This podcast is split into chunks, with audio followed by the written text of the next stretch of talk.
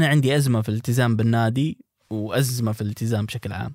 فدائما عندي سؤال كذا عشان ألتزم سؤال ذهبي. حلو شو اللي هو إذا جيت أجل شيء أو إني قلت خلني أسويه الوقت الثاني مثلا فمثلا لو قلت ما عاد أبي أروح النادي اليوم كذا وأنا جالس أقرر هالشيء أسأل نفسي وش أزين من إني ما أروح أبد؟ هو عشر دقائق تمرين أزين من إني ما أروح أبد. تقتنع؟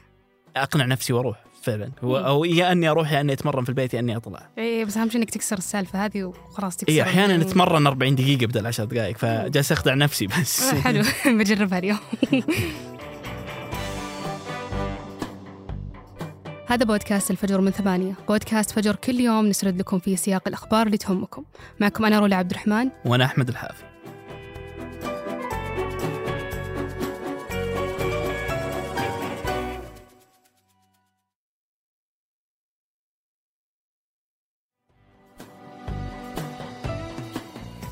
قبل ثمان سنوات من الحين وتحديدا في يوليو 2015 شهد العالم التوقيع على الاتفاق النووي الإيراني بعد مفاوضات مطولة استمرت عشر سنوات.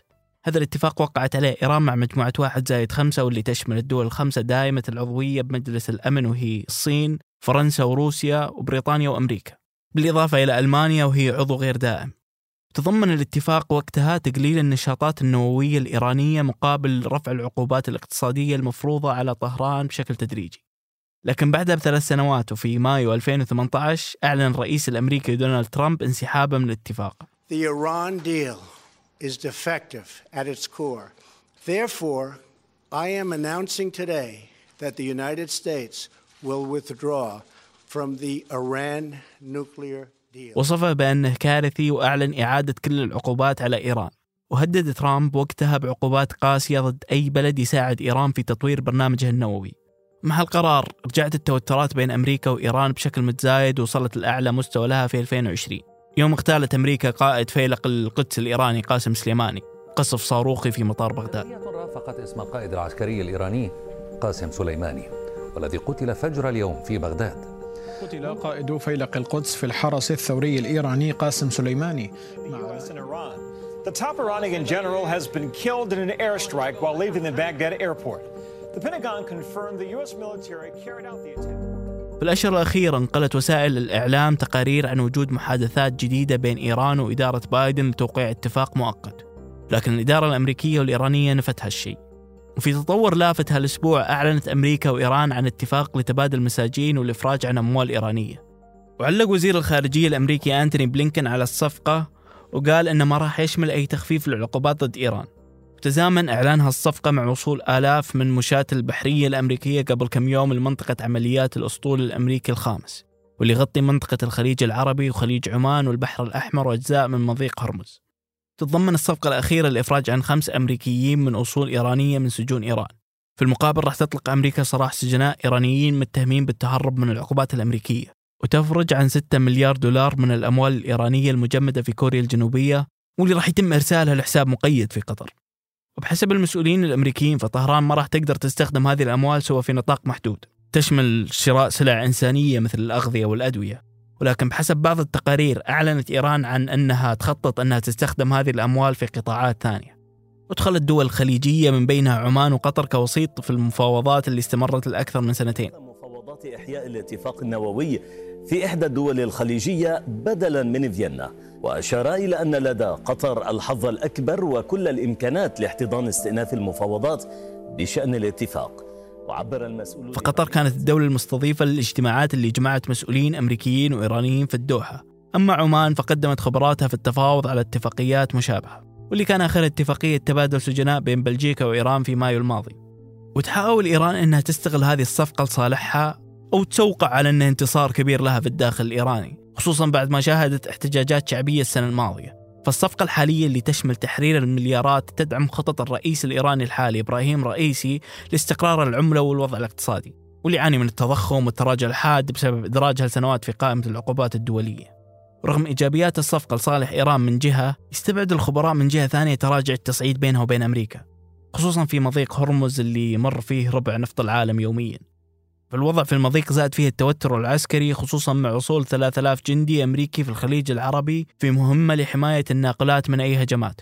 حسب وزير الدفاع الأمريكي لويد أوستن راح يصعد بعض الجنود السفن اللي ترفع العلم الأمريكي للاستعداد لأي عدوان إيراني. عموما تحاول إدارة بايدن أنها ترسل رسالة مفادها أن قوة أمريكا ما زالت مستمرة في المنطقة. فإدارة بايدن تعتقد أن التهديد اللي تشكله إيران على التجارة الدولية ما زال خطير. خصوصا وأن إيران احتجزت وهاجمت من 2021 أكثر من 20 سفينة تجارية ترفع أعلام دولية.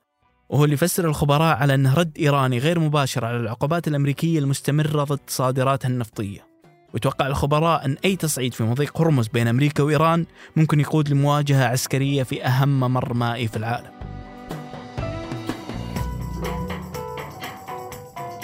وقبل ننهي الحلقة هذه أخبار على السريع. ضمن سلسلة صفقاتها في ضم نجوم كرة القدم في العالم أعلن نادي الهلال في السعودية عن صفقة مع نادي باريس سان جيرمان الفرنسي. تضمنت انتقال النجم البرازيلي نيمار للنادي. وأعلن نادي الهلال عن شراء العقد المتبقي لنيمار مقابل 90 مليون يورو. وبموجب العقد راح يحصل نيمار على 100 مليون يورو كراتب سنوي. وهو اللي يخليه ثاني أعلى اللاعبين من حيث الراتب في الدوري السعودي بعد كريستيانو رونالدو. وأشارت التقارير أن الهلال ونيمار توصلوا لاتفاق بكل ما يتعلق بالحقوق التجارية والترويجية. وتعاقد النادي في الفترة الأخيرة مع عدد من أشهر نجوم كرة القدم في العالم من بينهم السنغالي كوليبالي والصربي سافيتش والبرتغالي نيفيز والمهاجم البرازيلي مالكوم. وفي ابتكار ثوري أعلن باحثين بجامعة تكساس الأمريكية عن نوع جديد من البلاستيك المستخلص من الذباب الأسود. وهو نوع من الحشرات اللي ممكن يربونه في مزارع متخصصة وبأعداد كبيرة. ويتميز البلاستيك بأنه قابل للتحلل بشكل كامل. وأشارت دراسة أن الباحثين نجحوا في عزل وتنقية المواد الكيميائية المشتقة من الحشرات وتحويلها لمواد بلاستيكية ومستدامة. وحصل الفريق أن أحد المكونات الرئيسية في يرقات هذه الحشرة هي مادة الكيتين وهي بوليمر طبيعي ممكن أنهم يستفيدون منه في صناعة البلاستيك واللي يكون عنده قابلية على امتصاص الموية مثل الإسفنج. ومن استخدامات هذا المنتج أنه يجمع مياه الأمطار ثم يوزعها في تربة الأراضي الزراعية خاصة في فترة الجفاف بسبب يعني قدرتها على ترطيب التربة.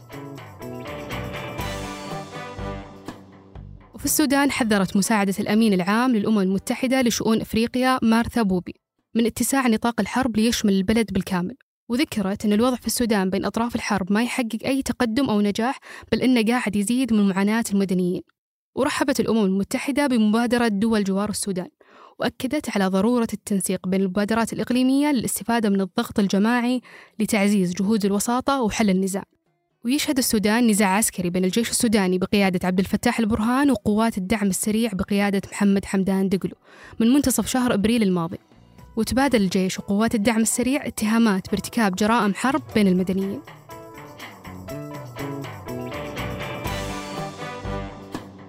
أنتج هذه الحلقة تركي البلوشي وقدمتها أنا أحمد الحافي. وأنا رولا عبد الرحمن. حررها أنس الخليل. نشوفكم بكرة الفجر.